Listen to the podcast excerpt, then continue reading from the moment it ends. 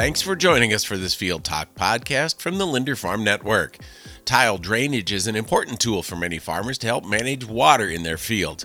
At the same time, tile drainage can be vilified by some groups for moving too much water and too many nutrients into waterways.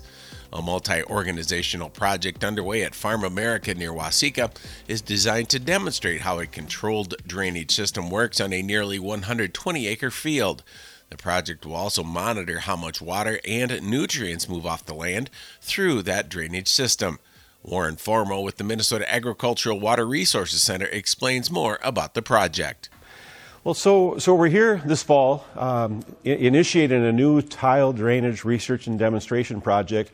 And essentially, what we're trying to do is uh, gather more information for farmers, uh, landowners who have an interest in tile drainage, um, make sure that we're showing the, the modern principles of how drain tile is installed, uh, which is much different than in the old days and also then collecting data so that farmers can make better decisions, whether it's about how they manage water, how they manage nutrients, how they manage soil, the type of tillage they do, and uh, it just uh, helps support farmers in, in their management. So, what's being installed is essentially a new modern plastic tile system, and it's replacing uh, this landscape was entirely tiled with clay and concrete tile generations ago. That system has really outlived its usefulness, and so we're putting in a modern uh, plastic tile system, and we're doing it in such a way that we can manage water by seasonally putting boards in, in place to block that tile flow and raise the water table for portions of the year. And then also so that we can manage the field in different zones. Uh, we can manage up to four different zones. So that means that going forward, we can collect information on how much water comes through those tile systems, um, and also what's in that water, whether it's nitrogen or phosphorus or sediment, and gather information uh, around different management practices that the, the farmers here at Farm America might employ. Formo says there will be tremendous value in gathering data from this tile drainage project. Yeah, the importance of collecting this sort of information at field scale is uh, number one, it's real world. It's not you know small plots. Plot work at universities is really important for some initial questions, but by the time it rolls out to what farmers might do more broadly, they really want to know do fields behave the same way as small plots? And so by doing this at a field scale, uh, farmers, we, we, think, will find that data more uh, useful. They'll, it, it's more on the scale of what they're doing in their own management system. And so by having it at, at field scale, um, we, we can tell a, a, more complete story. And hopefully, those outside of agriculture then will be able to look at that data. And especially when we can maybe bring them here on a field day in the summer and show them uh, what's been done on this field, then they'll be able to understand the connection between tile drainage, and other management practices. One of the goals is to clear up misconceptions about what tile drainage actually does. Well, I think there are a lot of misconceptions about tile drainage, and you know, it seems like some folks believe that uh, tile drain almost creates water, creates additional water that it puts into our rivers and streams. The reality is, tile is a way to meter out water over a longer period of time, and so it creates what we in agriculture describe as the sponge effect, where you've lowered the water table in the, the, the rooting zone or the, the soil where crops are growing, making them more able to hold water when you get the next rain, and, uh, and then very slowly meter it out. When we look at the difference between surface water flow and tile water flow, in a lot of the data, you will find that those numbers on an annual basis are very similar. But if you look at the number of days and the, the flow rates, tile flow is much, much, much slower than surface runoff. And so that provides benefits in terms of reducing uh, surface runoff and erosion that's associated with that. And uh, there are trade offs. We have to focus a lot on nutrient management and, and things, uh, fertilizer rates and those sort of issues where we do tile drainage. But overall, it's, it is in itself can be described as a conservation practice, and it's also uh, a foundation and a support for other conservation practices. Uh, farmers often report that they can do uh, less tillage on their field once their drainage is more uniform, which can really only be uh, attained with a modern drainage system. Fieldwork began on the Farm America project in late November, but the process has been in the works for years. So the process to get to where we are today has actually been about eight years long. And part of that is a regulatory. We, you know, you have to check off boxes and make sure that you're tiling legally and in areas where tiling is allowed, that you're doing it the right way. And so the landowner has had to work with the local NRCS and a drainage authority to get approval for, for all the things that are happening here. Then beyond that, you've got engineering and surveying to make sure that these tiles and the laterals that, that run uh, under this, uh, this field are laid out properly and in, in really the most efficient uh, way. That's important because, you know, in the early years of tile drainage in this region, it was pretty much draining low spots.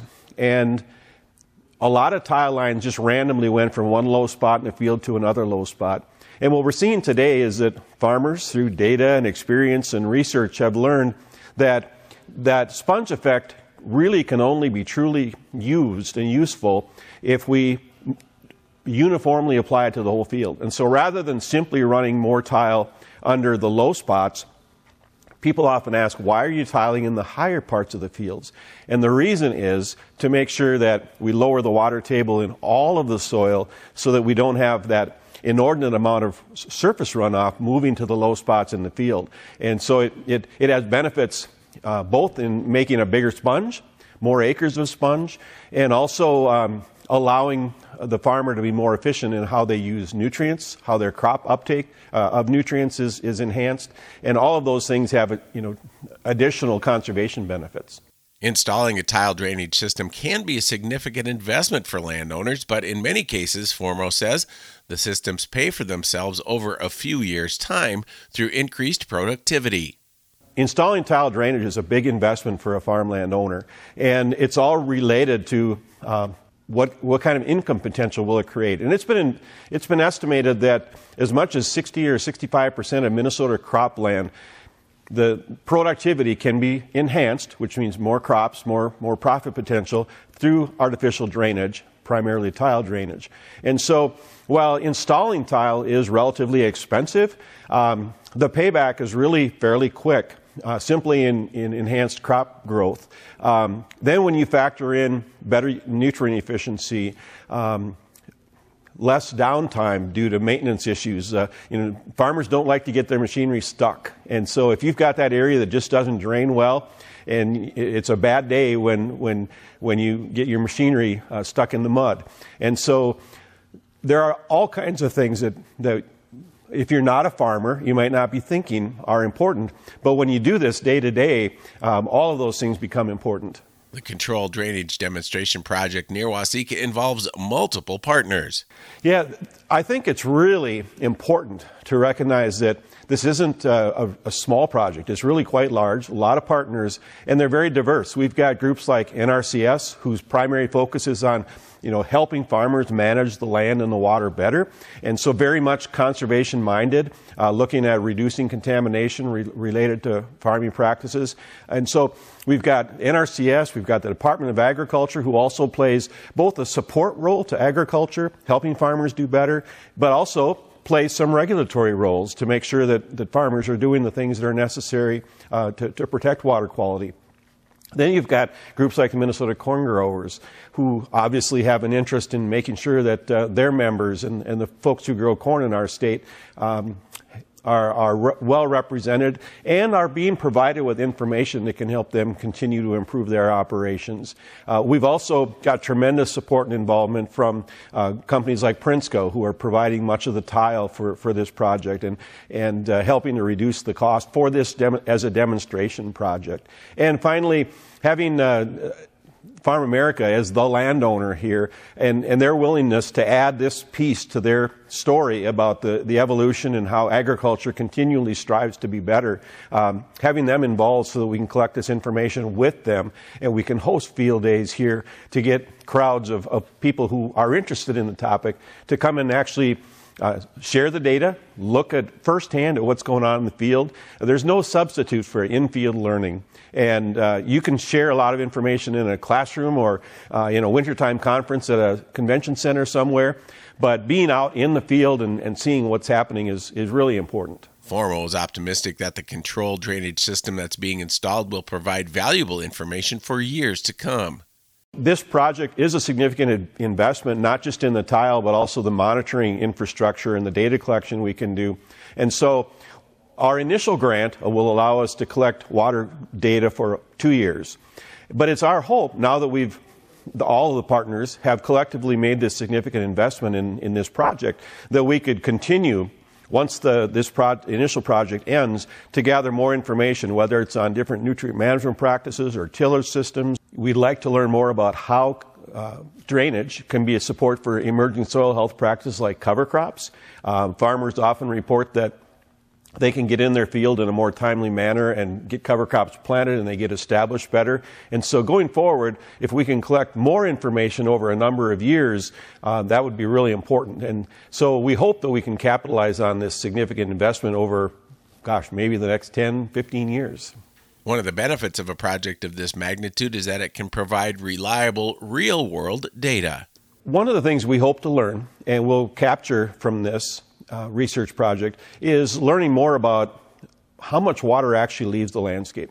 Where we in ag are often criticized because of a major and accused of making a major disruption in hydrology by delivering really enormous amounts of water to our rivers and streams. And certainly, our rivers have always been fed by precipitation, typically surface runoff or base flow that moves through the soil. This is uh, this tile drainage project will help us better measure and understand exactly how much water leaves the landscape. We know from other related research projects that the amount of precipitation that flows through tile lines is really quite small, generally in the area of 15 to 16 percent on an annual basis, and that that happens over as much as half the year. So, it, so we, in, we know that the flow levels are generally quite low.